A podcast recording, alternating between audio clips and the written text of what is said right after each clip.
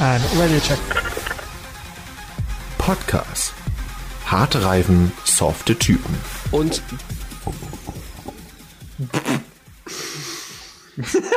Ja, das ist das Intro, liebe Freunde. Willkommen bei Podcast Harte Reifen, softe Typen. Nee, nee, mit nee, nee, nee, unserem Moderator, Pierre Bulwitt. Hallo, Pierre. Hallo Lukas Bartsch, schön, dass du auch da bist. Ja, ich habe mich, äh, ich habe Matthias eben noch vor der Aufnahme darauf hingewiesen, sein Mikrofon nicht zu berühren. Was habe ich gemacht? Ich habe es direkt gemacht. Und es ist hier wie in Katar. In Katar braucht man drei Boxenstops. Hier braucht man drei Moderatoren. Dementsprechend Matthias Münzel ist auch da. Hallöchen. Hei, hei, hei, das war wieder ein guter Start hier. Es gab äh, Menschlich, sympathisch. So hat sich Die- Pirelli geführt, als er nach Der Katar männliche kam. Daubner hier. Also wenn, das ja, der weil Clip geht um die Welt. wir gehen direkt rein in Katar, weil die Reifen waren ein Problem und alles andere war ein Problem, weil Matthias überraschenderweise ist es in einem Wüstenstaat Mhm. sehr warm. Ja gut, da, das hatte ja da nicht so viel mit den Reifen zu tun. Das waren ja eher äh, die Curbs und die schnellen Kurven da in Katar. Also Kurve 12, 13, 14, wo es mit 270 Sachen einfach mal äh, rechts rumgeht. Äh, könnte meinen, man wäre in Bayern bei der Wahl. Ich höre keine Lache, aber okay. Äh, ja, wenn es lustig wäre. Naja, und Also, das ist ja wirklich eine Scuffed-Podcast-Episode. das ist ja, die. Outtakes-Episode. ja. Politisches Commentary hier bei äh, Podcasts. Naja, man, gut. Man kennt es, man liebt es. Äh, jetzt, wo wir uns alle wieder ein bisschen zusammenreißen. Also, es ging mit 270 Sachen rechts um die Ecke und an den Außenseiten war dann, also links, waren Curbs. Und das waren Curbs, ja, die, die wir so gewohnt sind und die aber tatsächlich die Reifen ganz schön penetriert haben und äh, dort die Karkasse beschädigt Das haben. ist auch wieder eine Wortwahl. Was denn? Ich weiß nicht, wir sind in einer gaggigen Stimmung hier, glaube ich. Ja. Das schön, also es, es, ist ja, es, ist mit, es ist ja mit Audio hier und wirklich, Matthias benutzt das Wort penetrieren und ich habe, Lukas und ich, wir haben uns irgendwie durch die Kamera angeguckt und waren so, mm. Soll vielleicht erwachsen Dabei, werden, dabei Leute. habe ich auf dein Bild geguckt, verrückt. Naja, aber gut. Matthias, ja, Curbs wurden penetriert. Genau. Und äh, ja, Ralf Schumacher hat das ganz gut verglichen und der Pirelli-Chef auch, ähm, Mario Isola. Ähm, es ist einfach so, als wenn du 100 Mal in der Sekunde mit dem Hammer auf den ähm, Reifen dann draufhaust und das hat die Karkasse beschädigt, hat ähm, Mikrorisse in diesem ähm, Drahtgeflecht, was ja in dem Reifen ist, um den Reifen überhaupt zusammenzuhalten, verursacht. Und das würde irgendwann dazu führen, dass das reißt und der ganze Reifen einfach wegplatzt. Und du kannst da gar nichts gegen machen. Und ähm, da hat man dann gesagt, okay, wir müssen drei Boxenstops machen. Die Reifen dürfen nicht länger als äh, 18 Runden waren es, ne, gefahren werden. 18, ja. Ja. Und das ist aus Sicherheitsgründen, deswegen müssen wir das hier machen. Ähm, die haben natürlich dann noch ähm, den Streckenarchitekten gefragt, wie heißt der jetzt Hermann Tilke, der war auch an der Strecke, lustigerweise. Hey, Hey. Ja, war bei Sky F1 im Gespräch. Sie alter haben Freund ihn- des Podcasts. auf jeden Fall. Und sie haben gefragt, wie das denn sein kann, dass da ausgerechnet diese Curbs sind. Und er meinte, ja, wir haben die Curbs ja FIA präsentiert und die wollten genau diese haben. Und dann war es so. Und jetzt, die Lösung war ja halt, dass man die Kurve um 80 Zentimeter enger gemacht hat. Das heißt, dass die Fahrer gar nicht erst auf die Curbs kommen. Was ja auch eine super Idee gewesen wäre, die Kurve einfach komplett ohne Curbs zu designen außen. Es wäre ganz clever gewesen, weil ist ja auch, tut ja auch überhaupt nicht Not, da Curbs zu haben, aber egal. Und ähm, ja, das war nachher trotzdem dann die Lösung. Aus Sicherheitsgründen hat man dann das mit den äh, drei Stops trotzdem drin lassen und so kamen wir eigentlich zu einem, ich finde, trotzdem recht spannenden Rennen. Ja, aber bevor wir aufs Rennen gehen, würde ich gerne noch einen Schritt zurückgehen, weil an diesem, es war ein, wieder ein besonderes Wochenende, das heißt, der ganze Timetable durcheinander geworfen, denn Lukas, es war aber wieder Sprintwochenende und zu aller Überraschung stand Max Verstappen weder im Sprint auf der Pole, noch hat er ihn gewonnen, nämlich äh, ein Rookie schwang sich zu Höhen auf, nämlich Oscar Piastri hat den Sprint gewonnen. Das hat mich ja als, äh, oder uns ja als begeisterte Hobbysportjournalisten, Profisportjournalisten, je nachdem, äh, haben sich, hat sich natürlich eine Möglichkeit aufgetan, dann endlich einen Rennsieg von einem Rookie nochmal zu befeiern. Aber irgendwie dachte ich mir dann so, hm, ist das denn jetzt gleichzusetzen mit einem Rennsieg? Wie ist das zu bewerten? Ich glaube ja mal, dass es nicht in so einer All-Time-Statistik jetzt auftauchen wird, von wegen Piastri hat jetzt einen Sieg, sondern er hat halt einen Sprint gewonnen. Dann habe ich mir hab ich philosophiert über die Bedeutung des Sprints. Und da wollte ich euch mal eigentlich die Frage zurückgeben, wie viel zählt so ein Sprint eigentlich? Also punktemäßig, wie sehr was erzählt. Hm. Also, also für mich habe ich so das Gefühl gehabt, erstmal waren, erstmal fand ich super doof, dass wir in diesen 18 Runden, glaube ich, zwei Safety-Car-Phasen hatten. Und das quasi von diesen 18 Runden, da, wurden, über- da werden irgendwie nur 12 Runden gefahren. Ne? Als wärst du in so einer düssigen Formel 1 Online-Lobby. Ne? Ja, aber immerhin, also ich, man muss ja echt sagen, die haben die Autos richtig, richtig schnell von der Strecke bekommen. Also, dass wir überhaupt da die 12, 13 Runden gefahren sind, das ist ja schon richtig eine Leistung, muss Ja. man wirklich sagen. aber halt auch dann, dass sich auch mit den Reifen so ein bisschen hin und her gezockt. Und meine These ist, wenn es 18 Runden Rennen gegeben hätte, wäre der Red Bull so schnell gewesen, dass Max Verstappen Oscar Piastri eingeholt hätte. Würde ich auch unterschreiben. Und also deswegen, das, das dann zum Wert quasi des, äh, des Sieges so ein bisschen noch. Äh, Also es, es, soll, Ja. es, soll, es soll nicht schmälen, dass Oscar Piastri ja über das gesamte Wochenende einen verdammt guten Job gemacht hat, eigentlich auch schon die ganze Saison, seitdem das Update da ist, gemacht hat. Und ähm, Max Verstappen ja auch am Start manchmal so ein bisschen, also ein bisschen schläfrig wirkt und der Honda ja nicht so richtig gut in Quark kommt. Und ähm, deswegen, aber es ist halt trotz, also ähm, Oscar Piastri hat trotzdem einen Pokal dafür bekommen und ich denke, er kann stolz darauf sein, dass er als neben Carlos Sainz und zweimal Sergio Perez sich auf die Fahne schreiben kann, ich bin in dieser Saison in irgendeiner Art von Competition vor Max Verstappen über die Ziellinie gefahren. ja, und das ist nämlich vielleicht schon mehr wert als ein Rennsieg ja. an Eben. sich. Da hast du völlig recht und damit ist das Thema eigentlich abgeschlossen. Das hast du gut Ja. gesagt. Also da würde ich 100% mitgehen. Das, das ist das Besondere an diesem Sieg und deswegen wird man ihn, glaube ich, auch nicht allzu schnell vergessen. Dazu gehört ja nicht nur, dass er den Sprint gewonnen hat, sondern auch das äh, Shootout-Ding da, äh, oder Sprint-Shootout, wie es jetzt immer heißt, dieses Sprint-Qualifying, hat er ja auch äh, gewonnen quasi. Und Max Verstappen, dem wurde ja die Runde gestrichen. Und das muss man dann ja auch erstmal schaffen. Also, dass man da vorne dann landet. Das gehört ja alles mit zusammen und die, die Führung verteidigt. Also, Ja, du hast das hat er ja komplett verdient. Du hast ja mindestens noch einen äh, starken Konkurrenten, also nicht nur einen starken Konkurrenten, eigentlich ja den Typ, der dich jedes Rennen theoretisch schlagen sollte, weil er ein erfahrener, sehr talentierter Fahrer ist, nämlich Lando Norris. Den hast du ja auch geschlagen als Oscar Ja, Piastri. Was genau. ja nochmal beeindruckender ist. Hätte man jetzt Norris auf 1 und irgendwie Piastri auf 2 gehabt, wäre man trotzdem ziemlich begeistert gewesen, aber so ist es ja nochmal krasser. Also, und das gilt ja jetzt sowieso schon für die halbe Saison, dass Oscar Piastri in seiner Rookie-Season einem der Fahrer im Grid, dem seit Jahren gesagt wird, dass, dass das das Next Big Thing ist, der so ein bisschen den Schneid abkauft. Ne? Also das ist schon, würde ich mal sagen, äh, nicht frech, aber es ist mutig und es ist äh, irgendwie ziemlich faszinierend und macht ein bisschen Angst vor den äh, Fähigkeiten Oscar Piastris. Ja. Ja, also das auf jeden Fall. Ähm, ich habe noch einen Clip zum Sprint-Shootout online gefunden. Matthias habe ich ihn vorher noch geschickt. Ich weiß nicht, ob er sich den noch angeschaut hat. Was hast du mir geschickt? Was? Fernando Alonso hat während seiner Qualif hat während seiner äh, seine extra Qual äh, Outlap gefahren während seiner Qualifying Runde und hat folgendes gemacht, er ist auf Ah, seinen ja. auf seinen Startplatz, den er im Rennen hat gefahren und hat dort Burnouts gemacht, um dort mehr Grip auf der Strecke zu lassen an diesem speziellen Startplatz. Der Fuchs. Ja, Alonso, Der alte- der Fuchs. Ja.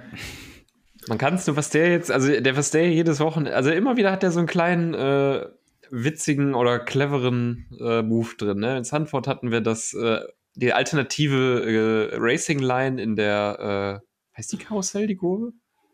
Nee, Die das mit, ist, glaube ich, äh, die Tarzan, die du meinst. Tarzan? Okay, Ja. Tarzan. Ich verwechsel die mit einer anderen gerade. In der hat er ja auch äh, eine andere Linie genommen und ist da an zwei Autos, glaube ich, sogar vorbeigekommen. Ja. Äh, immer mal wieder was äh, Spannendes vom Spanier. Ja, er probiert gerne mal was anderes aus, um anderen so einen Schritt voraus zu sein. Und das ist, ist einfach clever. Das macht er super. Also, also vor allem, äh, man sieht ja auch dann die ganze Cleverness und auch die Art und Weise, wie er das Auto bewegt, einfach wie er jedes Wochenende, also das, Wo das was er mit Lance Stroll macht, es outperformen zu nennen, ist, glaube ich, also, ist eigentlich eine brutale Untertreibung. Wäre es, gäbe es nicht jemand anders, der noch mehr outperformed werden würde, nämlich Sergio Perez. Ja, Der ist, äh, nochmal, um das nochmal einzufangen, 209 Punkte hinter Verstappen und Alonso ist 137 hinter Stroll. Aber Verstappen hat äh, 13 Rennen gewonnen. ja. Ja, 13 Rennen gewonnen. 14. Oder, ne? äh, 14? Moment, ich, äh, ich verifiziere das. Ich habe die Fahrerwertung hier auf. Kleinen Moment. Das ist ja alles hier. Hier wird im Podcast wieder ge- gegoogelt und recherchiert. Das ist nie gut, aber Ich glaube, es gibt 16 Rennen, Rennen gab es jetzt und zwei, eins hat Sainz und zwei hat Perez. ja, 13 ist absolut richtig. Vielen Dank. Ich habe hier 14 Äh, stehen. Also ja, beim Kick- Da weißt, du- weißt du mehr als wir vielleicht schon. Also, also ich bin auf, ich bin auf der Seite, auf der ich sonst immer bin für die, für die Fahrerwertung und ähm, die ist eigentlich ganz verlässlich. Okay. Ähm, aber wir wollten über Sergio Perez reden.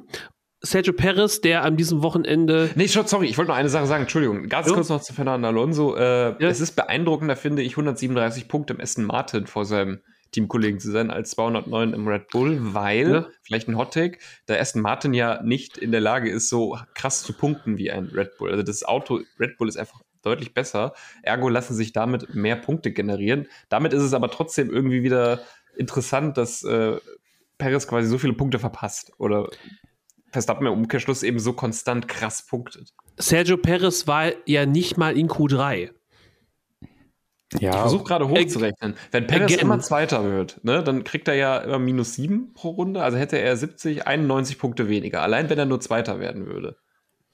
Jedes Rennen. Bei den Siegen von Max Verstappen, die anderen jetzt mal ausgenommen. Na okay, mit seinen eigenen Siegen holt er ein bisschen was auf. Ne? Also so 80 Punkte hat er Vorsprung dann. Ja, und da kommen nochmal 120 drauf. Ist ein schwieriges Thema vielleicht. Ja, aber ich, ich aber ich, wir können jetzt, wir, kommen, wir sind jetzt gerade drauf. Sergio Perez war im Qualifying 13. Vor ihm unter anderem ein äh, Valtteri Bottas im Alfa Romeo, beide, beide Alpine. Ne? Also das ist schon. Ja, so also gut. jetzt in Katar war es ja nicht so, dass er so langsam war, sondern dass in die wichtigen Runden gestrichen worden sind. Aber da muss man ja auch sagen, andere Fahrer, die vor ihm sind, schaffen das ja, eine gute, schnelle, gezeitete Runde. Nur mal, als, nur mal als Beispiel, es gab im, im gesamten Rennen gab es nur eine Person, die keine Track Limits bekommen hat. Esteban Ocon. Max Verstappen. Nein, Spaß. Ja. Ocon war aber äh, für seine Verhältnisse, der hatte ja diesen, diese Ja, Saison so Pierre, Pierre, Pierre, Pierre Gasly war ganz vorne mit dabei. Ja, was aber Ocon hat ja so ein bisschen den Ruf weg, der Penalty Collector zu sein. Der war eigentlich relativ unauffällig, was Penalties Ja. anging. Er hat halt wie alle anderen auch einen. Ne? Penalty Collector äh, Deluxe war Nico Hülkenberg dieses Mal. Ja, das ging ja schon beim Start los. oh, Deswegen. Ja. wir, wir, wir reden gleich nur über Sergio Perez. Wir kommen an den Start, bevor es überhaupt losgeht. Sergio Perez ist nämlich aus der Boxengasse gestartet, weil sie das Chassis gewechselt haben. Dementsprechend, und auch Ca Carlos Sainz ist zum Beispiel gar nicht gestartet, weil sie Probleme mit der Benzinpumpe hatten. Bei Ferrari läuft wieder richtig. Und laut Regularien muss dann der Startplatz von Carlos Sainz frei bleiben. Das hat aber irgendwie niemand Nico Hülkenberg gesagt. Nee, doch, der Matthias. wusste das. Das haben die dem auch Ja. gesagt. Der hat es einfach in der Situation verkackt, hat er selbst auch gesagt. Ja, im Also es ist- Boxenfunk, es wird ihm vorher einmal gesagt Ja. und dann wurde er noch von ähm, Sandra Baumgartner darauf angesprochen und so weiter und dann hat er es aber in der Situation verpasst. Und das finde ich sehr menschlich und ich Ja. bei der Hitze und bei den Bedingungen irgendwie. Ich kann finde mich da verstehen. total wieder. Das könnte fühl mich da auch genauso passieren. Ja. Ja, ich würde mir dann auch so nach fünf Sekunden denken, fuck. Ist wie wenn du, Ja. Wenn du auf der falschen Seite vom Bus stehst, quasi. dann kommt der Bus auf der anderen Seite und dann fällt dir ein Moment mal. das war ja meiner. ja. Ist mir mit Schwebebahnen mal passiert, aber ich habe jetzt Busse gesagt, damit alle relaten können. Schwebebahn kennt keiner. Okay, Nee, ist noch nicht jeder gefahren, vielleicht. Ich muss doch gerade noch eine Sache aufklären. Wir, Matthias hat ja eben darüber gesprochen, dass Max Verstappen 14 Siege hat. Anscheinend ist in der Tabelle, auf die ich zugreifen kann, das ganze Katar-Wochenende noch nicht draufgerechnet. Ja, gut, dann sind es 14. Ja. Aber egal.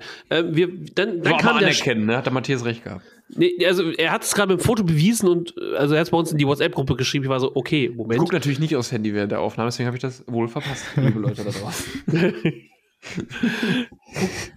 Dann kam der Start und naja. Lukas, Ja. Wir wissen aus vielen Stunden in Formel 1 äh, 23 oder in vielen Formel 1 Stunden, wenn man versucht, zu dritt durch eine Kurve zu fahren, dann endet das für eine Person meistens nicht gut. In diesem Fall war es Lewis Hamilton. Ja, der aber dann, und um das äh, jetzt mal, also das ist jetzt schön aufgebaut, um ganz undramatisch abzuschließen, alle, die es gesehen haben, werden es wissen, äh, er sie auch die Schuld anerkannt hat. Und ähm, das ist natürlich äh, erstmal was, ja, war, war es schon seine Schuld. Es, er kommt da wirklich gut durch und ich war wirklich auf der, auf der Ecke meines Sitzes, um mal so ein englisches Sprichwort hier auf Deutsch zu übersetzen, und hatte wirklich schon den, den Jubelschrei auf den Lippen, weil ich meine, gutes Racing ist immer cool. Selbst wenn man äh, jetzt nicht Mercedes-Fan ist oder so. Ich hatte wirklich gedacht, der kriegt's rum, weil wir da viele Manöver gesehen haben, die knapp geklappt haben, aber das halt einfach nicht. Da war wirklich, wie du sagst, das berühmte eine Auto zu viel. Ja, aber ich, ich war aber auch on the edge. Ich, ich, ich, ich saß in meinem Sitzen, hab laut rumgeschrien und meine Freundin hat, hat das durch die zur Küchentür gehört und kam raus und sagte, ist alles okay. Ne? Also war wirklich. Ja, Und es war von- der Reaktion so auf dem Weg fast zu äh, damals bei Joe. Da habe ich auch laut aufgeschrien, weil Ja. es einfach so ein Bild war, was man gar nicht im Kopf äh, drin hatte. Und in diesem Fall war es halt ein Bild, was man schon mal gesehen hatte. Ja. Und, Nur halt und, nicht da und mit, äh, mit einem ausgewechselten Fahrer, mit Nico Rosberg. Und das war, äh, ja. Und vor allem Matthias hat eben darüber philosophiert, wie die Reifen im Auto fest sind und einfach das Gummi hat sich einfach von der Felge von Lewis Hamilton gelöst und es ist der Reifen Gegend geflogen, wo auch so bis so, zum Glück war da so viel Auslaufzone, aber Matthias, das soll ja eigentlich auch nicht so sein. Ja, gut, was da sein soll oder nicht, ist, der Reifen hat sich ja von der Felge gelöst. Die Felge war ja noch am Auto dran. Und ähm, das kannst du ja irgendwie auch gar nicht anders befestigen.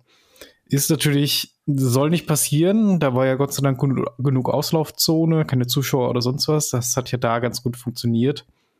Und ja, passiert dann leider ein, auch noch.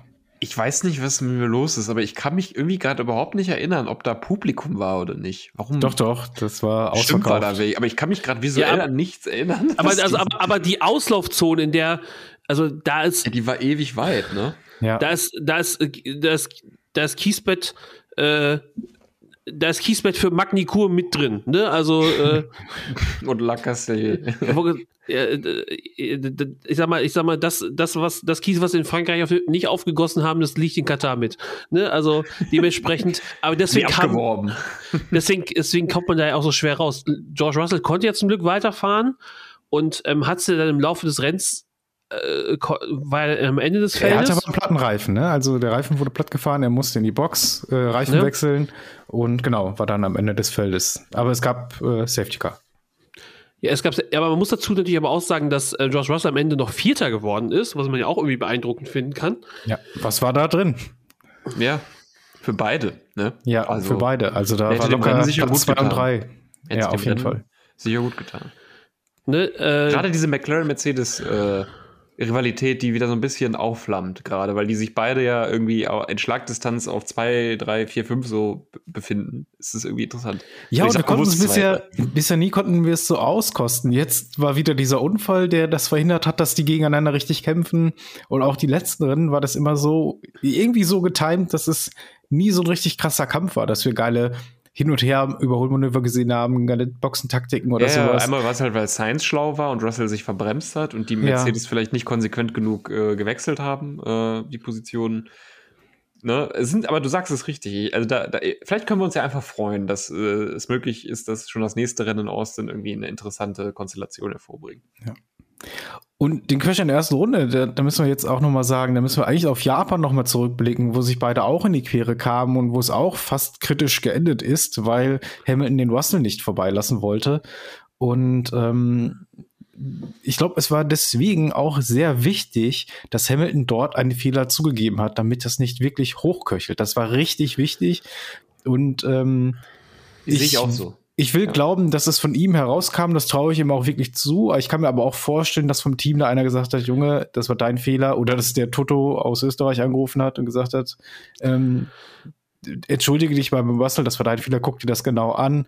Äh, Du hast ihn innen nicht gesehen, du hast ihn übersehen und ihm den Reifen abgefahren. Toto hat sich ja irgendwie auch noch in den Funk von George Russell schalten lassen, um mit ihm zu reden. Also der war, also, also ich weiß auch nicht, wie viele Satelliten da bewegt wurden, damit das ging, ne? Keine Ahnung. Ich habe es Äh. auch versucht, Teamviewer oder so, ging nicht, habe Kanal nicht gefunden. Ja, ähm, Sascha Roos hat ja, glaube ich, hat ja, glaube ich, glaube ich, während irgendeiner Qualifying-Phase ja auch Valtteri Bottas im Auto interviewt. Ne? Ja, das war neu, ne? Das war richtig neu. Das war im, im Training, im freien Training konnte er mit Bottas sprechen. Das ist ja irre. Das ist wirklich irre. Vor allem, äh, wenn es nur nicht nur für den englischen Broadcast gemacht wird, sondern auch für den deutschen. Ja, es, es wurde auch nochmal aufgegriffen, weil ähm, irgendwann kurz vor dem Rennen Vorberichten wurde rübergeschaltet und wir sehen Peter Hardernacke, wie er mit seinem äh, Typen telefoniert und sagt, äh, jetzt nochmal den Bottas-Clip zeigen, ist ja auch doof. Äh, und hat dann erst zwei Sekunden später gemerkt, oh, äh, Ja.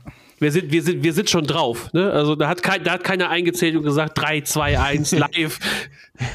Ach ja, aber so ist es halt. Ne? Das Ja. Ist live. äh, professionelle Verständnis äh, ist natürlich auf Camera immer da und da Ja. wird auch mal doof ist jetzt ja nicht so schlimm. Da kann man schlimmere Sachen sagen. Das Ja. ist sehr, sehr, sehr, sehr menschlich, finde ich. Ansonsten war das Rennen relativ unspektakulär, rein von dem, was auf der Strecke passiert ist. Aber eine Sache, die halt immer wieder aufkam, war die Hitze und vor allem, dass ähm, Logan Sargent, der sich an diesem Wochenende auch wieder nicht mit Ruhm bekleckert hat, ähm, Matthias in der 40. Runde aufgeben musste. Beim Kicker steht in Klammern Kondition. Ähm, er hat das Auto abgestellt, weil er Angst hatte, dass er das Bewusstsein verliert. Und das kann es ja irgendwie nicht sein. Ja, ähm, was soll man da sagen? Also man fährt in der Wüste bei hoher Luftfeuchtigkeit, bei hohen Temperaturen, zwar nachts äh, Auto und wundert sich dann, dass die Hörer zusammenklappen. Ähm, was soll man da noch zu sagen? Also Logan Sargent hat es richtig hart erwischt. Lance Stroll soll ja auch teilweise äh, mal die Augen zugemacht haben auf der Geraden. Ocon Äh, hat in seinen Helm gekotzt, habe ich gelesen. Ja, das habe ich auch, das habe ich auch noch gehört in irgendeinem YouTube-Video. Das finde ich halt auch ist kaum aus krasser. den Autos rausgekommen. Ne? Und, äh, Ja. ja. Also das kann es wirklich nicht sein. Das ist also ehrlich bei Also bei allem Piastri konnte ja, was man eh schon hat für solche Vergaben, ist das einfach Käse. Das ist doch wirklich auch gefährlich. Also es ist ja wirklich super gefährlich. Du kannst ja nicht Hitzeschlag bekommen in einem Auto, was 340 fährt. Das ist ja, Ja. völliger Ja, also Wahnsinn. wie, die ganze Diskussion gab es bei der Fußball-WM ja auch schon, ne? Aber es ist halt ein Unterschied, ob du auf dem Platz stehst und Fußball spielst und dann umkippst oder ob du umkippst, während du so ein Gefährt mit 300 Sachen irgendwie durch, Ja. die, Gegend, durch die Gegend fährst. Und da ist es auch, finde ich, über, also da finde ich, ist es wirklich auch irgendwie die falsche Angehensweise, dann zu sagen, okay, wir müssen die Luftzirkulation im Cockpit nochmal genauer monitoren. ja doch, Nee, ihr also darum geht's ja. fahren. Nee, also das kannst du ja hinkriegen. Das ist ja das Problem. Natürlich. Durch die Aerodynamik wird ja, und das ist ja Ziel der Aerodynamik, wird die Luft komplett um das Cockpit drumherum gewedelt. Also da kommt gar keine Luft hin. Deswegen hatten ja Fahrer teilweise die Hände mal rausgehalten, damit so ein bisschen Luft reingedeckt wird. Weil du kommt, da kommt wirklich nichts an. Man sollte ja meinen, man kriegt ja den ganzen Windschlag ab, das, da, aber da kommt gar nichts an. Und ähm, die haben das ja in der Indica, wo sie ja ähm, die geschlossenen Cockpits sogar haben, die haben ja geschlossene Halos, wo noch so eine Plexiglasscheibe vor ist. Da haben sie aktive Lüftungssysteme mit eingebaut in die Autos. Und da könnte man ja wirklich überlegen, ob man sich das nicht abguckt für solche Strecken, dass man, dass FIA dann sagt, ähm, weil das ist ja extra Gewicht und sowas, das muss ja dann wenigstens jeder mitmachen, dass Mhm. FIA dann sagt, so Leute, das ist Strecke XY, hier gilt die Regel, aktives Lüftungssystem installieren bitte.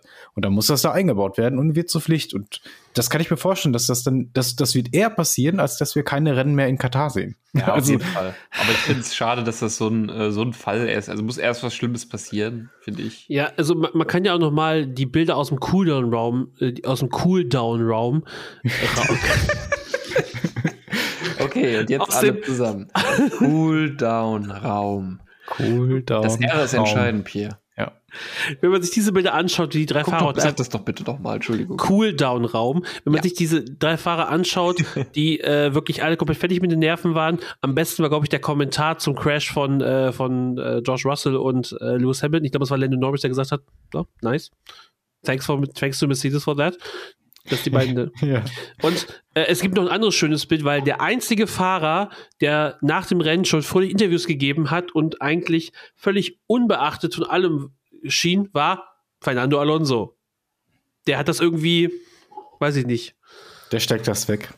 Aber Verstappen sah auch noch ziemlich gut aus, muss man echt sagen. Der war auch noch Ja, aber ziemlich auch fit. der hat sich beschwert. Äh, und äh, in dem Artikel, den ich gelesen habe, ich kann jetzt euch leider nicht mehr sagen, welcher es gerade war, aber äh, wurde er auch als wahnsinnig fit äh, beschrieben, was er ja auch ist. Und äh, also, Also ich, das ist ja ein Hochleistungssport. Das sind ja alles austrainierte Hochleistungssportler. ja, ja. ne? also eben, also deswegen, Und also, wenn- wir wir gar nicht wenn- wissen, was mit uns passiert wäre, uns drei. Wir werden tot. Da kannst du von ausgehen. Ja. Einfach tot. ja, fast, ja. ja. ja nie, nie, nie losgefahren, wir stehen dann. Also-.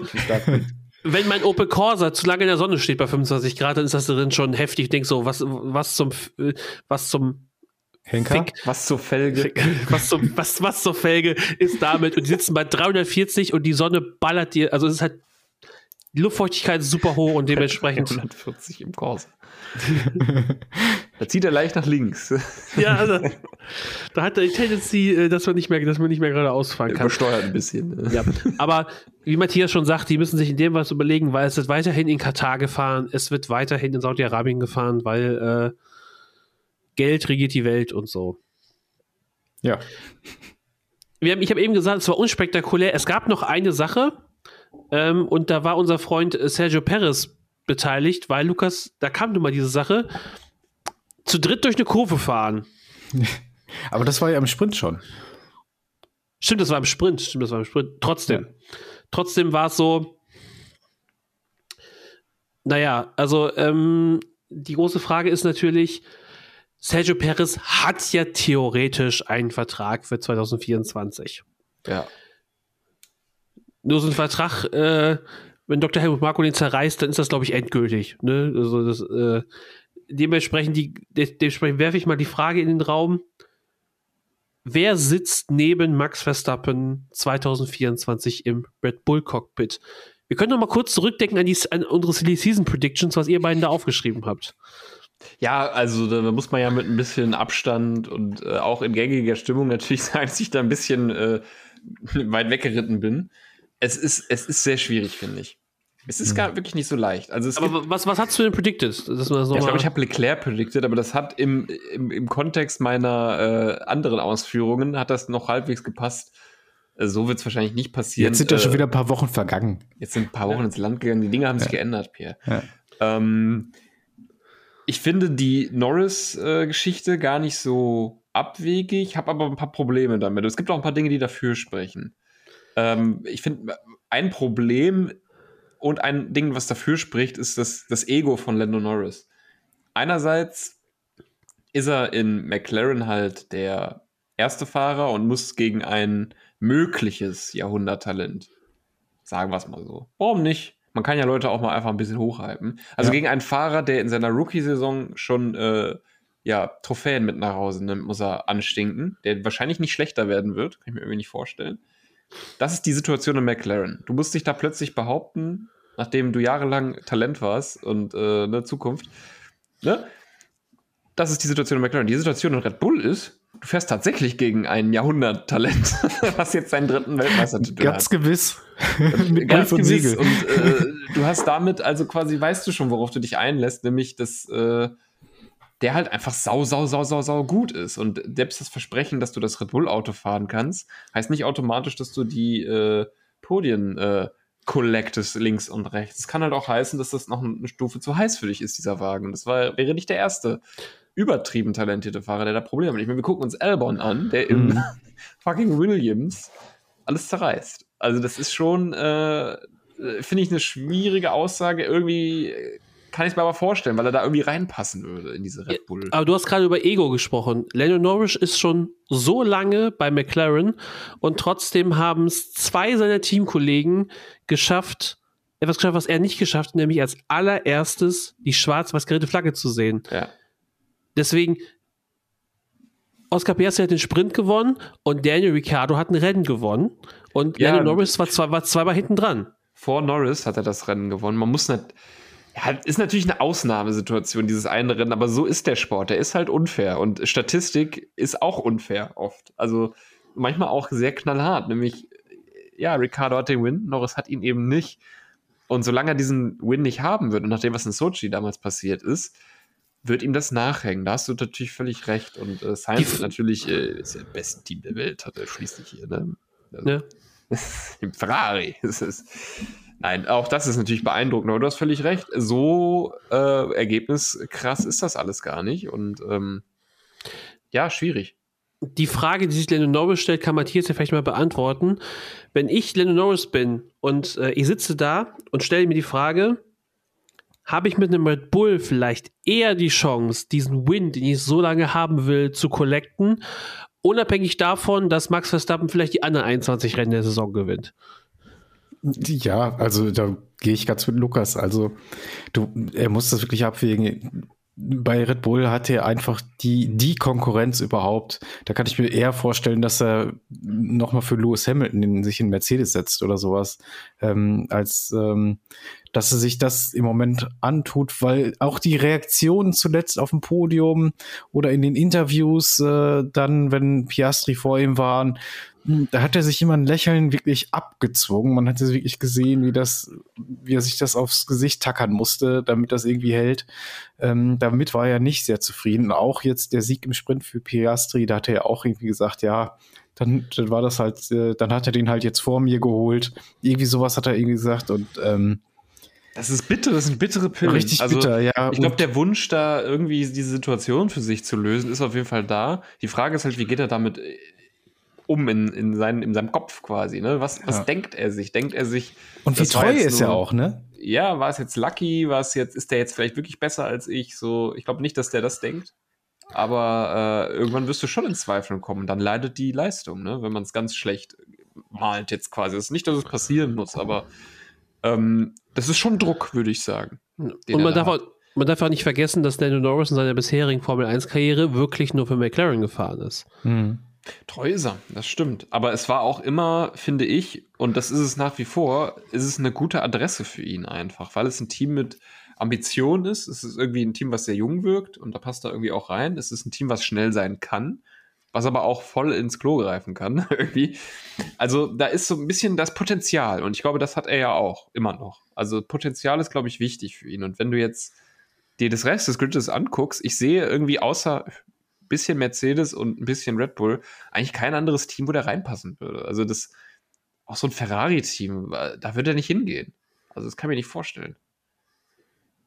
Esse gerne meine Worte natürlich, ne? Ja klar, aber ich kann es mir nicht, ich kann mir nur Mercedes oder Red Bull vorstellen. Alles andere wird in seinen Augen keinen Sinn ergeben. Und jetzt ist das Problem, aber wenn du zu lange in McLaren bleibst, die immer nur Zweiter, Dritter sind, aber du noch einen Kollegen hast, der dich immer schlägt oder oft schlägt, jetzt tut das ja noch nicht immer, ist ja übertrieben, aber wenn das mal passieren sollte, dann sinkt dein Stern, dann ist deine Zeit auch vielleicht vorbei einfach irgendwann. Das ist jetzt mega hart in die Zukunft. Das mit gesprochen. Anfang 20.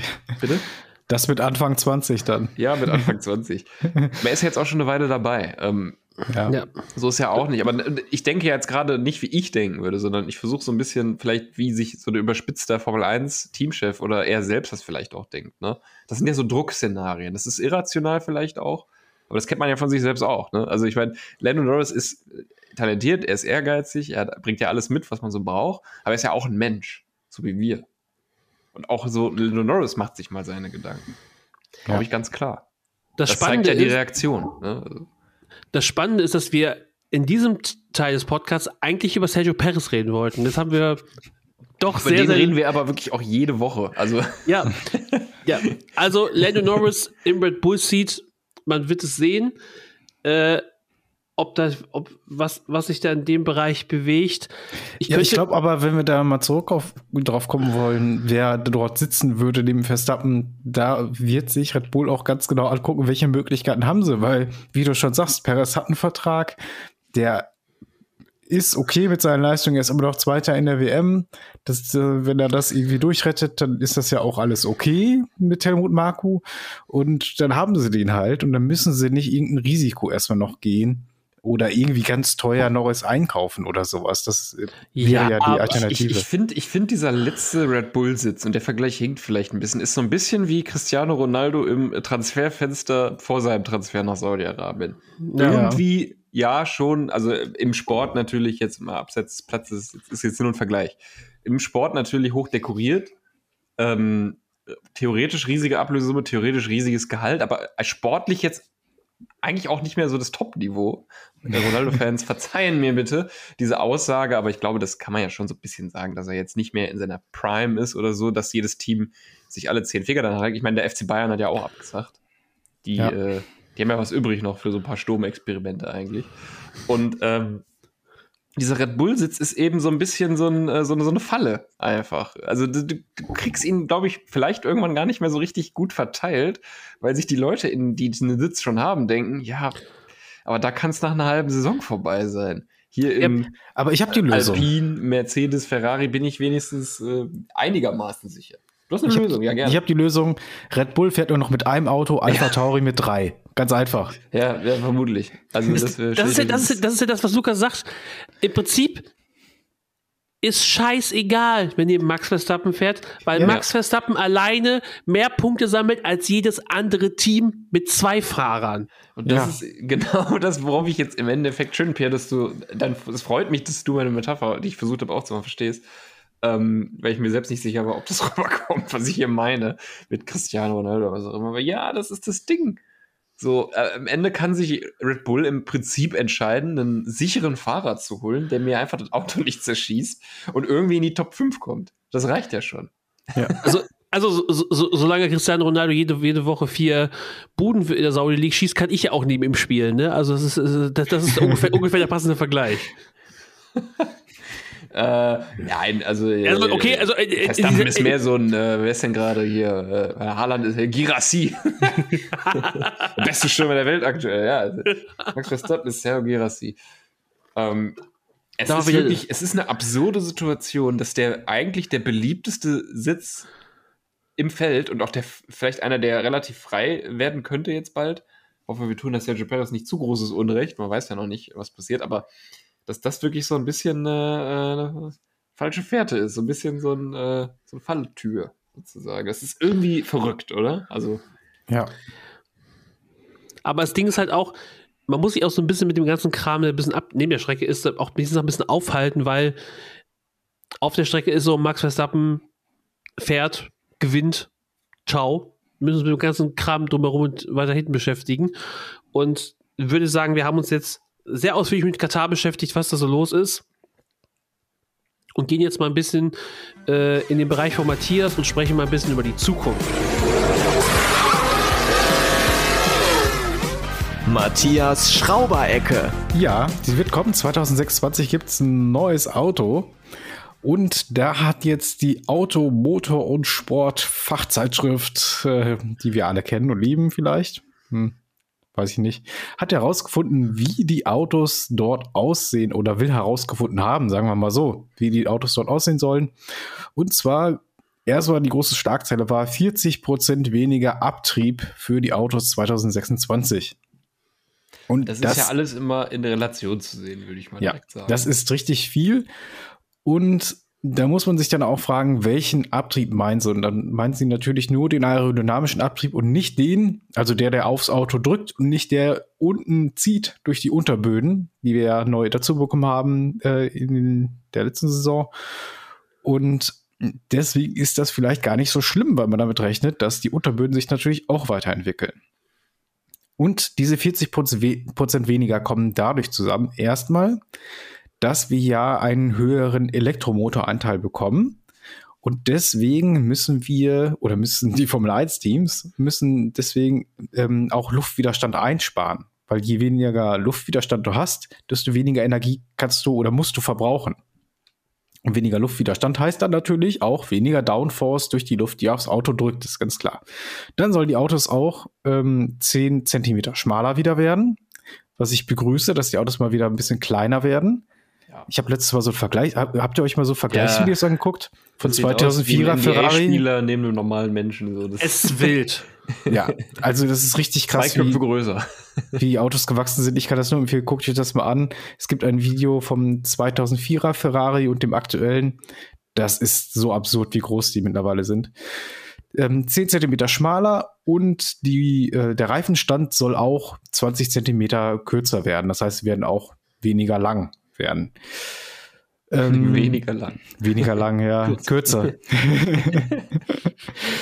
ähm, Simulationen, die die FIA durchgeführt hat, sollen aber auch zeigen, dass die Autos nur minimal langsamer werden. Und ähm, da muss ich, das bezweifle ich, glaube ich, noch so ein bisschen.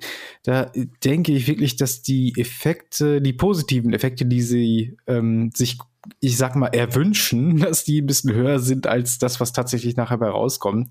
Bei 40 Prozent weniger Abtrieb muss ich echt sagen, da fahren die nicht mehr 270 äh, durch die Kurve rechts. Das äh, ist dann einfach auch nicht mehr möglich.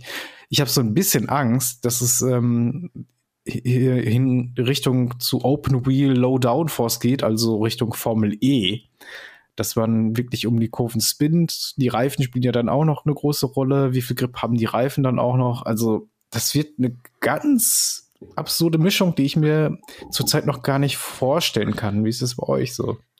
Also um die, um die Kurven spinnen, ich habe letztens noch mal Videos gesehen, ähm, von dem 1996er Ferrari, der so komplett brutal untersteuert ist mhm. und Michael Schumachers Auto quasi immer in die Kurve geworfen hat und mit dem Gas geben das Heck hat ausbrechen lassen, damit er um die Kurve kommt. Ja, genau so was meine ich, ja. ja und, also, ja, also im Prinzip, Matthias, sagst du, äh, Max Verstappen fährt ihm jetzt der professionelle Kartrennen.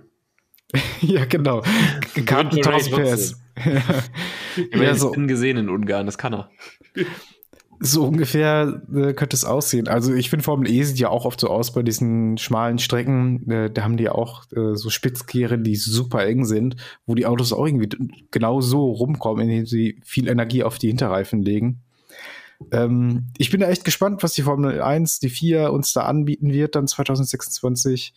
Ähm, ja, was dann noch dazu kam, war, dass die Autos auch wieder leichter werden sollen, was aber auch natürlich irgendwie mit drin ist, wenn die schmaler und kürzer werden. Dann wird es natürlich auch ein bisschen leichter. Gewicht soll deutlich auch bei den Batterien halt eingespart werden. Als Ziel setzt man sich, 50 Kilogramm einzusparen. Aber da haben die wohl selbst äh, gesehen, also so sagt Automotorsport, ich sag's noch mal, äh, dass das ein bisschen zu viel ist und dass man mit 20 dann vielleicht erstmal anfangen möchte mit dem Mindestgewicht. Äh, also wie viel die Autos Minimum wiegen dürfen. Ne? Und auf Dauer wollen sie dieses Mindestgewicht aber auch wieder abschaffen, weil sie denken, dass dieses Rennen um, äh, um jedes Kilogramm dann eingebremst werden wird, im Endeffekt durch das Budget Cap. Weil das äh, kostet ja mit am meisten. Also ähm, äh, ähm, Gewicht einsparen kostet am meisten, weil da musst du ja dann wirklich neue Materialien etc. entwickeln. So ist ja das Carbon und sowas alles damals mal entstanden, hat William, äh, hat ähm, McLaren damals unsterblich gemacht für ein paar Saisons. Und ähm, ja, ich bin wirklich gespannt. Es ist ja auch gar nicht mehr so lange hin. Es sind ja nur noch zweieinhalb Jahre, bis wir da sind. Und ich kann mir auch vorstellen, dass man so Ende der nächsten Saison dann auch schon mal so einen Prototypen sieht, vielleicht. Ähm, also einen ernst gemeinten, nicht so wie der ja, Audi. Genau, genau, genau. Und da muss ich jetzt sagen, ich bin sehr gespannt drauf. Aber auch so ein bisschen, hm, wie wird das? Wird das gut? Werden Im, die Versprechungen alle gehalten? Das ist ja auch so eine Sache, ne? In meinem Kopf findet gerade nur das Bild statt, wie Max Verstappen mit seinem neuen Red Bull Kart-like in diese Steilkurve in Sanford driftet. oh Gott, ich hab's irgendwie vor Augen, war verrückterweise. Das läuft ja, Initial D im Hintergrund. ja. ja. Es ist irgendwie. Aber wie schon, äh, es, es klingt noch so weit weg, aber es, im Prinzip sind es nur noch zwei Saisons. Ja, und der, genau, und, der Rest, und, und der Rest von dieser. Genau, und dann haben wir ja auch noch die ganzen Teamgeschichten, die wohl im Hintergrund laufen jetzt mit Andretti und sowas noch, aber das ist auch alles noch so in der Schwebe ja, ich sag mal, also die Sachen, die Sachen, die so im Hintergrund laufen und was so vielleicht zwischen den Zeilen steht und was vielleicht auch irgendwie dann im Boxenfunk und im Flurfunk läuft, das müssen wir uns ja alles nicht rausfinden, denn dafür haben wir jemanden hier im Podcast, nämlich den Lukas. Klatsch und Tratsch mit Bartsch. Ja, da bin ich wieder in meiner kleinen Mini-Rubrik. Äh, die Laune geht hoch die Mundwinkel bei allen hier besprochenen vielleicht nicht unbedingt, denn wir bewegen uns wieder in äh, unsicherem Terrain, würde ich sagen. Ne? Das ist alles hier viel Meinung, viel Unbestätigtes, viel mysteriöse Quellen. Äh, aber wir gucken mal, ob wir uns in diesem Gestrüpp aus News und Fake News und Halbwahrheiten irgendwie ein bisschen den Weg bahnen können. Wir fangen mal mit was Faktischem mehr oder weniger an, nämlich unserer beliebten World Destructors Championship. Uh. Unser Kollege Bass Pro 24 Chevy, Freund des Podcasts, weiß er nur noch nichts von, ähm, hat mal wieder äh, seine Liste fortgeführt, wie er es bei jedem Rennen tut oder sie. Ist heute ungeklärt. Und äh, es ist, also es ist relativ klar irgendwie gewesen mir vorher, wie das aussehen wird und ich wurde nicht enttäuscht. Wir haben Logan Sargent 3, oder 3, fast 4 Millionen äh, Dollar an Schaden an seinem Auto. Damit ist er 1,2 Millionen vor Sergio Perez, äh, der die zweitmeisten Schaden hat.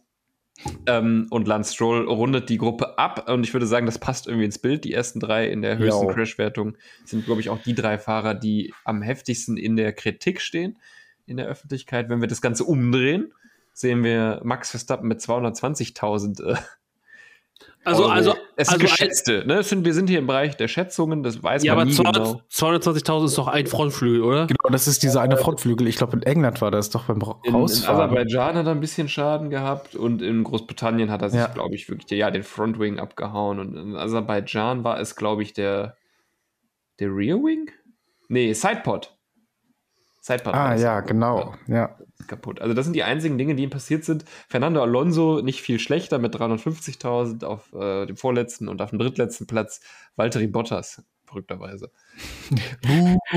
Hat den eigentlich irgendjemand schon gesehen, die Saison? Nein, er hat, glaube ich, gepunktet am Wochenende. Ja. Natürlich nur Spaß, Ja. aber er fährt natürlich eine unauffällige Saison. Äh, Ich glaube, ich glaube, ich, ich glaube, ich habe den Fuku, ich glaube, den Fukuhila von Valtteri Bottas öfter gesehen als, äh, Ja, ich habe eine lustige Geschichte gelesen. Und zwar hat äh, Daniel Ricciardo äh, ihm wohl eine Nachricht geschrieben, ob er einen Flaschenöffner, einen Weinflaschenöffner hätte. Äh, weil er selbst keinen hatte und gerne eine Flasche Wein öffnen wollte. Da hat er direkt Bottas gefragt und dann meinte Bottas äh, so, so gesmirkt und meinte so, ja, er wusste, zu wem er kommen muss. Natürlich hatte ich einen. das, war- das fand ich sehr schön. So viel zu Bottas und der Destructors Championship. Also wir können so ein bisschen nach Teams nochmal gucken. Da ist Williams natürlich mit fast 6 Millionen äh, einsam an der Spitze, dann kommt Alpine mit 4 Millionen Schäden und dann die Ferraris, die sich so auf Platz 8 und 9 sonst aufhalten, die sind hier Dritter zusammen, ne? Und Red Bull schon auf 4, weil eben Sergio Perez 2,8 Millionen Euro Schäden. Geschätzt. Das sind alles geschätzte Werte. Glaubt nicht alles, was ihr in so einem Formel 1 Podcast hört, aber Ja, richtungsweisend. nur noch mal die Zahlen. Wie fährt Max Verstappen? 220.000. Ja, das ist, der Unterschied ist, Also allein vom, vom, vom, wir haben ja, ich glaube, Mick Schumachers Aus in der Formel 1 hat vor allem auch damit zu tun gehabt, dass die Schäden halt zu teuer geworden sind und die Ja. damit verbundenen Unfälle natürlich doof sind, aber ich sag mal, wenn du dir da jedes Rennen nur den Reifen abfährst, ja, mein Gott, ne, dann zahlst du ein bisschen was, aber wenn du dir jedes Rennen echt das komplette Auto zerballerst, oder nicht jedes, das ist auch wieder unfair und übertrieben. Aber, Aber sobald dir das paar Mal passiert, ist es ein riesiger finanzieller Aufwand für ein Team wie Haas dann einfach zu groß. Bei Logan Sargent waren es aber doch wirklich die letzten Rennen. Also in Japan ist sowas passiert. Katar ist jetzt, äh, hat er einmal abgeräumt. Ja, Niederlande, ja, Belgien, Niederlande. Also Äh, jedes Rennen. Singapur, Japan, die Rennen, in denen es nicht passiert ist, sind Ungarn, Großbritannien, Österreich, Kanada. Also es sind schon ein paar, aber die, die Unfälle, die er hat, sind oftmals sehr teuer. Und ich habe noch eine andere Statistik für euch, die beschäftigt sich mit den äh, Verhältnissen der äh, selbstverschuldeten Ausfälle von Rennfahrern in der Formel 1 versus die äh, unverschuldeten Unfälle. Und was, glaube ich, keine Überraschung ist, dass es natürlich deutlich mehr unverschuldete Unfälle gibt. Ja, technische Failures sind unverschuldete Unfälle. Äh, ein verrückter Finne räumt dich und acht weitere Fahrer in Ungarn auf der Startlinie ab. Ne, das sind so Sachen, da kannst du nicht viel für. Und die passieren halt einfach häufiger. Und diese Statistik wurde äh, gepostet von Parking99. Schöne Sache. Ursprünglich kommt sie aber vom King of Monza auf Twitter. Oder X. Ähm, ich muss jetzt sagen, ich werde jetzt nicht aus der eigentlichen Statistik zitieren, weil ich die ein bisschen misleading finde. Das soll jetzt keine große Kritik sein. Ich finde aber, das Verhältnis muss angegeben werden von äh, Verschuldeten und Selbstverschuldeten, damit wir eine klare Ansicht brauchen. Wir brauchen halt auch die, den, den, als, als quasi, warte, Nenner? Nee, Zähler, Nenner, ne? Nenner ist unten. Als gemeinsamen Nenner quasi egal. Wir brauchen die allgemeinen All-Time-Race-Starts, die wir mit verschuldeten Unfällen vergleichen, um einen guten Wert zu bekommen, einen konstanten Wert, den wir Ja. vergleichen können. So, Entschuldigung, das war ein bisschen lang jetzt, aber es ist auch schon spät am Abend, dass wir das hier aufnehmen. Ähm, und die ist sehr interessant. Äh, da sehen wir nämlich ein paar spannende Sachen. Wir gehen mal äh, kurz auf die Person von Interesse gerade, das ist ja Logan Sargent. Und der ist hier mit äh, drei aus 17 Rennen äh, selbstverschuldeten Unfällen bei 17,6 Prozent der Unfälle. Und äh, wenn wir jetzt mal mit anderen äh, Leuten mit wenig Rennstarts vergleichen, Lawson keinen Fehler gemacht, bis jetzt selbstverschuldet 0% sozusagen. Piastri 1 von 17, 5,8%. Äh, Schon eine sehr unterschiedliche Saison, die die beiden haben. Wir gucken mal ins normale Feld und alle Werte sind eigentlich sehr niedrig. Äh, wir haben zum Beispiel Carlos Sainz, der hat in 6% seiner Rennen äh, Fehler selbst verschuldet. Wir haben, wenn wir ins Mittelfeld reingehen, irgendwie Esteban Ocon ist bei 3,9%. Also alles bewegt sich so zwischen 6 und 3%. Die besten, das sind so Hamilton, zum Beispiel 2,7, Albon 2,6, Jetzt äh, Joe Gonyu auch äh, 2,5, äh, also auch nur einen von 39 selbst verschuldet. Das ist auch verrückt. Ne? Also der Typ hat irgendwie ein bisschen Pech auch immer. Ne? Hm. Haben wir schon öfters gesagt. Äh, Alonso 8 aus 370, das ist also 2,1 Prozent. Das ist für mich die beeindruckendste Statistik. Kurz gefolgt von äh, Valtteri Bottas, der mit äh, 1,39 Prozent, also 3 aus 216, äh, sehr gut wegkommt. Und äh, dazu muss ich sagen, ich habe jetzt gerade seinen bekanntesten Unfall natürlich genommen, um, ja. um ihm irgendwie so ein bisschen Unrecht zu tun. Aber manchmal verursacht man ja auch Unfälle, ohne dass man ausscheidet. Ne? Also das ist eben DNFs durch äh, Driver-Failure. Deswegen ist die Zahl auch deutlich niedriger, als man vielleicht denken würde. Ne? Das muss man noch im Hinterkopf behalten. Fand ich sehr spannend. Ähm, wir gehen weiter. Ist zu wenig, ist zu wenig Ärger, oder? Ist noch zu lieb gerade, finde ich. Wir gehen mal was machen, was Gemeines. Angeblich. Angeblich ist äh, laut einem High-Ranking Ex-Employee von Escuderia Telmex, äh, ja, äh, will Sergio Perez wohl nach dem mexikanischen Grand Prix seine, seinen Rücktritt bekannt geben. Das wurde in einem Reddit oder geht er in Rente? Sein ja, okay, Rente. Rente, Retirement, äh, ja, ist gut übersetzt, würde ich sagen. Ähm, ist auf Twitter gepostet worden von Shitty Anna Kendrick. Ja, die Namen, wir müssen die Quellen angeben. Es ist ja mal so. Wenn der Name so ist, dann ist der Name so. Äh, ich fasse das mal kurz zusammen. Es wird von einem privaten Dinnerparty geredet, die keine Dinnerparty war. Und da hat wohl ein Mann, der irgendwie directly linked to äh, durch Sponsorship-Deals und alles mögliche mit Checo Perez ist, dass der Perez wohl äh, gesagt bekommen hat, dass äh, 2024 nicht mehr mit ihm gefahren wird. Das sei wohl genauso wie bei Nick de Vries jetzt gewesen. Angeblich wurde das äh, während des äh, Japanese Grand Prix, während der Woche kommuniziert.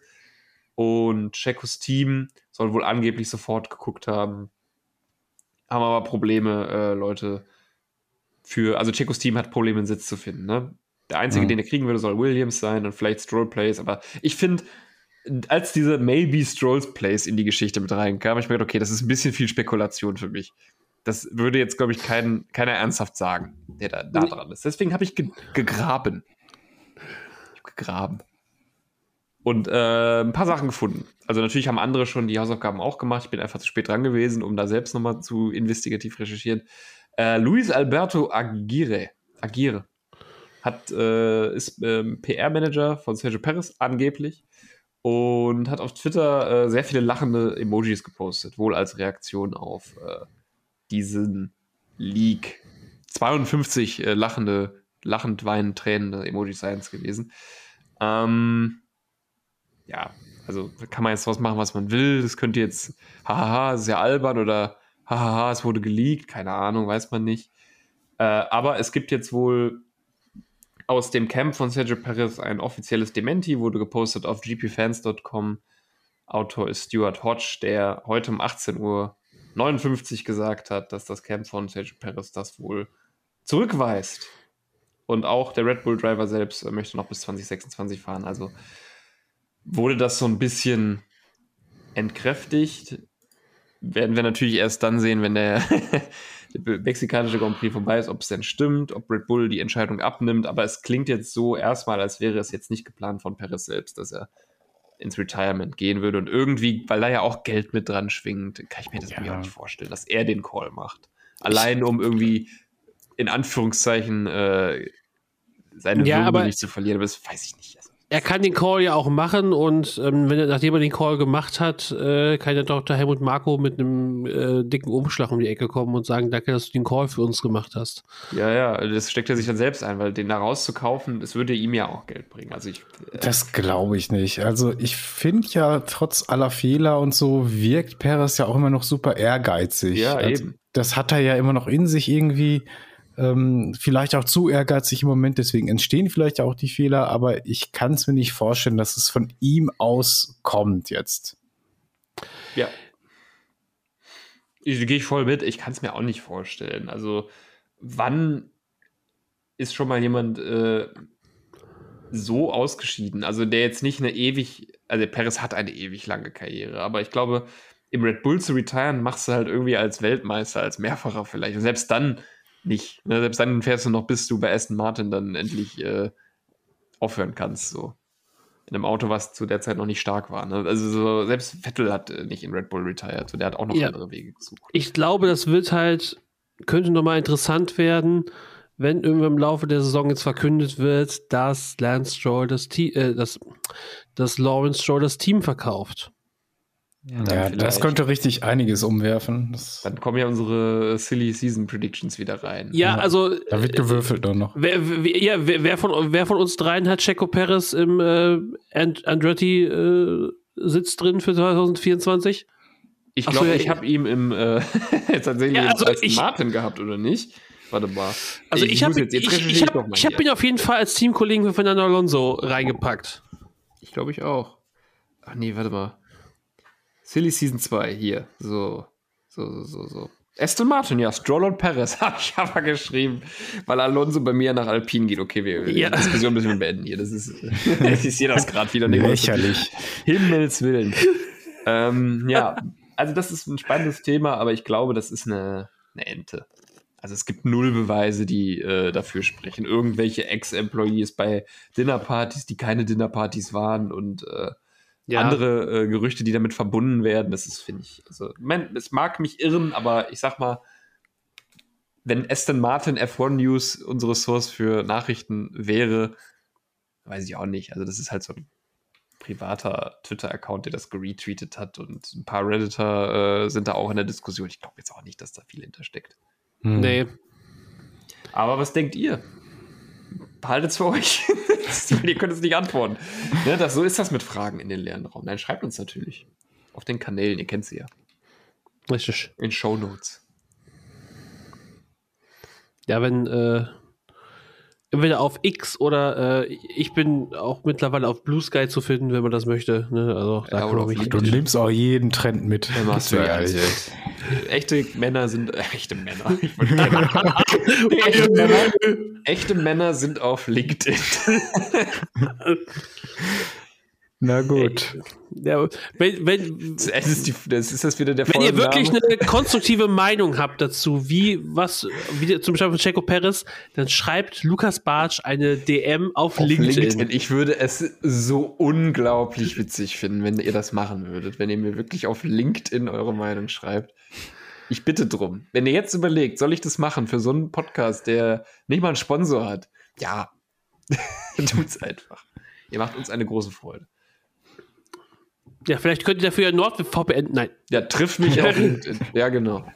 Hier, was kann, wer ist noch äh, sponsoringmäßig so im Netz unterwegs? Keine Ahnung. Gut wäre ja zum Beispiel, wenn ihr jetzt so Gaming-Peripheriegeräte für Racing Sims baut, ne? Hm. Da würden wir sehr gespannt zuhören, würde ich sagen. Das, äh, ansonsten, äh, Matthias hat auch noch einen Account bei elitepartner.de, da könnt ihr dann auch noch, uns auch noch mal schreiben. Natürlich. Ich habe alles freigegeben.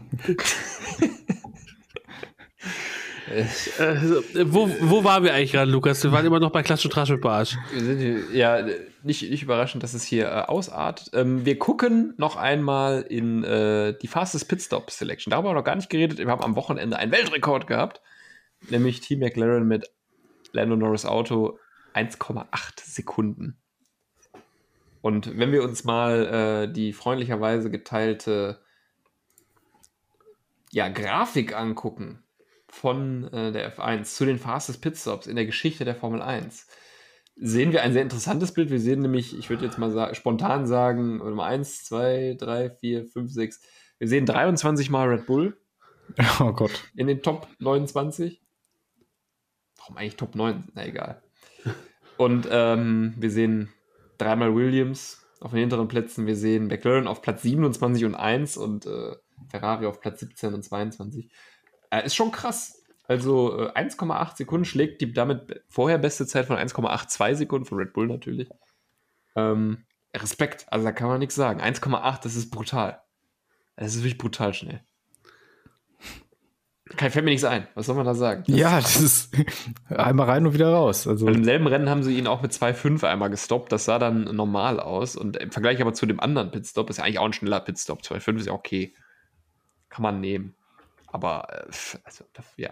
Kranke Leistung muss auf jeden Fall nochmal gewürdigt werden. Äh, McLaren und Garage hat da wirklich einen absoluten Top-Job gemacht. Also, mh, Ich habe mal gerade geguckt, ähm, wie in, in 1,8 Sekunden kann ein Mensch zweimal blinzeln. Und Obacht, und auch Ferrari hat in Katar einen eigenen Rekord aufgestellt mit 1,93 Sekunden. Das ist nur komplett untergegangen, sehe ich hier gerade in der Liste. Naja, Das- aber die, muss, die mussten ja auch nur bei einem Auto die Reifen wechseln, ne? Also, Volle Konzentration. Na gut. Aber die sind diese Saison doch wirklich besser geworden, oder? Also, Ja. das muss man schon sagen. Die haben ein bisschen was getan. Wir haben nicht das große Chaos, nur das kleine Chaos. Ja. Alle Reifen da meist. Ja, diesmal hat ein Auto gefehlt, aber ich meine, Ja, gut. ir irgendwas ist ja immer. Schwund ist immer, ne? Die Reifen wären da gewesen. Reifen wären da gewesen. Die waren da, aber das Auto nicht. Ja. Äh, ich habe heute noch gesehen. Lebbe geht weiter, ne? Ich habe letztens noch äh, aus der Startphase von Ralf Schubacher damals in Williams mal ein, ein Rennen gesehen, wo sie vergessen haben, ihn abzubocken. Also er war noch aufgebockt. Ja. Alle gehen vom Auto, kennt ihr die Szene? Alle gehen Ja, vom ja. Auto weg, der Start wird vorbereitet und Ralf Schubacher äh, gibt sogar Gas. Er denkt, er muss jetzt starten und dann bewegt sich das Auto nicht, weil er noch aufgebockt war. Why Das- do I have no power? Where's the power? ja, und natürlich der legendäre äh, Incident mit dem äh, Tankschlauch. oh ja. Den kennen wir auch. Das gibt's ja auch nicht mehr. Es, es, es gibt diverse äh, Incidents mit Tagesschlauchs. Okay. Okay. Lassen wir mal so stehen. Nee. also, ähm, es gibt ja Private Erlebnisse jetzt, Pierre, oder? die, es, es gibt die Geschichte, dass, dass ähm, bei Jos Verstappen tatsächlich mal der Tankschlauch in der Boxengasse gerissen ist und ähm, das Benzin ins Cockpit gelaufen ist und es einfach angefangen hat zu brennen. Ja, Ja, während des Boxenstopps. Ähm, also Und dann sie gibt haben es ja noch diese gefährlichen unsichtbaren Feuer da, die ja nochmal gefährlich Genau. ja. Das ist ja Gott sei Dank verboten mittlerweile. sind. Zu Recht. Wir haben noch keinen Folgentitel. Nee, den haben wir noch nicht erarbeitet Triff mich auf LinkedIn. Also, also ein, vor, nee, vor, eine Sache habe ich gerade einen Plan gesehen, über die wir noch nicht geredet haben. Okay. Gut, machen wir Das die Kategorie zu. Kehren wir zurück in, in die normale Welt. Wir haben noch nicht darüber geredet, dass Max Verstappen zum dritten Mal Weltmeister geworden ist. Das, das, das, das, das, wir, wir sind eine Stunde Podcast und haben nicht darüber geredet. Da können wir den Podcast Überraschung am Ende nennen. äh, ja, Glückwunsch. Äh, es war klar, seit Wochen, dementsprechend ähnlich wie letztes Jahr. Es ist so ein, so ein schönes Nebenbei-Ereignis. Die Legacy von Max, sie, sie lebt weiter. Es ist unglaublich, was der, was der Bursche da wegfährt. Ähm, ja, Respekt und Glückwunsch. Ja, Also- ich denke denk mir auch wirklich manchmal, dass wir das erleben dürfen, so einen Fahrer nochmal, wo man echt dachte, besser wird's nicht. Irgendwie nach äh, Schumacher, einer. Hamilton äh, und, Vettel, Vettels Alonso. Dominanzphase. In dem Ja. Bereich sind wir ja jetzt offiziell. Ja. Wir sind jetzt im Vettel-Territorium. Genau. Das ist schon krass. Und wie er da fährt, äh, Pierre hat's ja gesagt, Katar keine einzige, also im Rennen, keine einzige Streckenbegrenzungsverwarnung Verwarnung bekommen, fährt trotzdem die schnellsten Runden. Also absurd. Ich, wie, wo soll das noch hinführen? Zum vierten Weltmeistertitel, wenn sich nichts ändert, fürchte ich. Oder Ja, fürchte ja. ich nicht, weil es ist ja auch Also- verdient und beeindruckend und es ist ja auch irgendwie cool, äh, so eine Legende in the making zu sehen. Die ist er jetzt schon. Also drei Titel. äh, In meinen Augen führt es zum vierten und fünften Titel und dann ist die große Frage, wie gut Red Bull den Sprung auf Fünf zu in Folge, ne? Also das nochmal, fünf in Folge. Das hat, nicht mal das. Lewis, das, das hat nicht mal Lewis Hamilton, oder? Nee, ziemlich sicher eigentlich nicht, glaube ich. Wann war Nico Ja. Rosberg Weltmeister? 16, Ja. oder? 17, 18, 19, 20. Ja, ja. Der hat Louis. Hat, Louis hat vier in Folge. Wir googeln es jetzt einfach nicht. Das müsst ihr uns jetzt einfach glauben. Nein, nein, ja. das, das, ist ja selbst so. nachvollziehen. Trust me, Bro. Dann sind das vier plus 2018 fünf. Ja, und äh, 14, 13. Ja.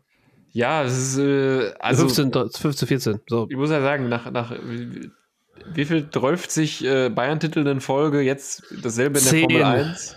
10? Sich schon 11? Ihr stimmt, es sind schon elf. Scheiße, es sind schon ja, elf. Siehst du, genau.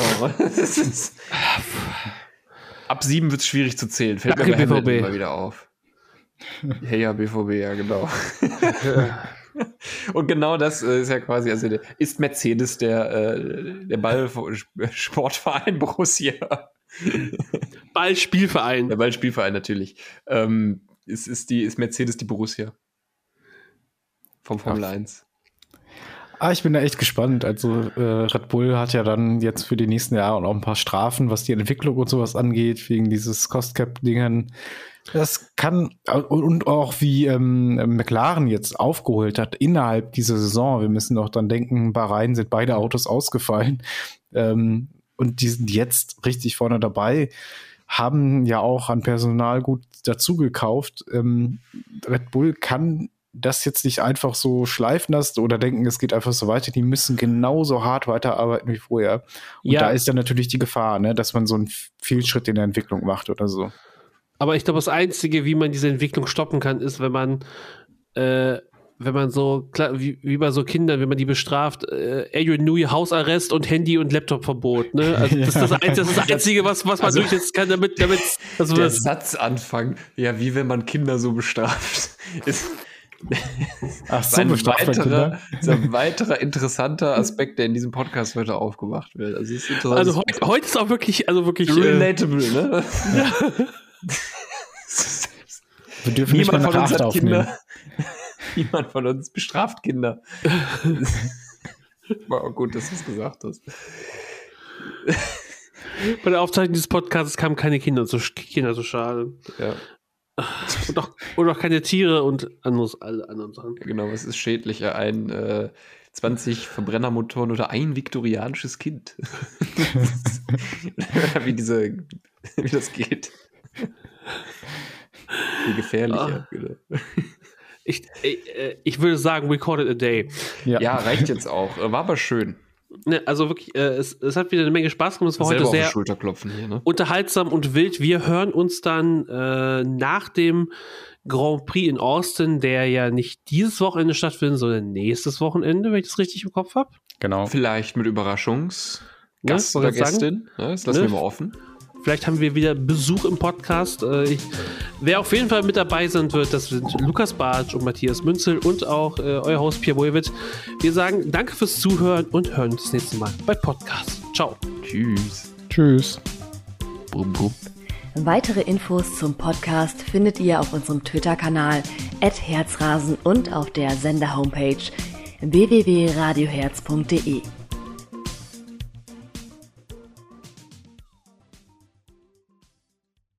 Wie baut man eine harmonische Beziehung zu seinem Hund auf? Puh, gar nicht so leicht. Und deshalb frage ich nach, wie es anderen Hundeeltern gelingt, beziehungsweise wie die daran arbeiten. Bei Iswas Dog reden wir dann drüber. Alle 14 Tage neu mit mir, Malte Asmus und unserer Expertin für eine harmonische Mensch-Hund-Beziehung, Melanie Lippisch. Ist was, Dog? Mit Malte Asmus. Überall, wo es Podcasts gibt.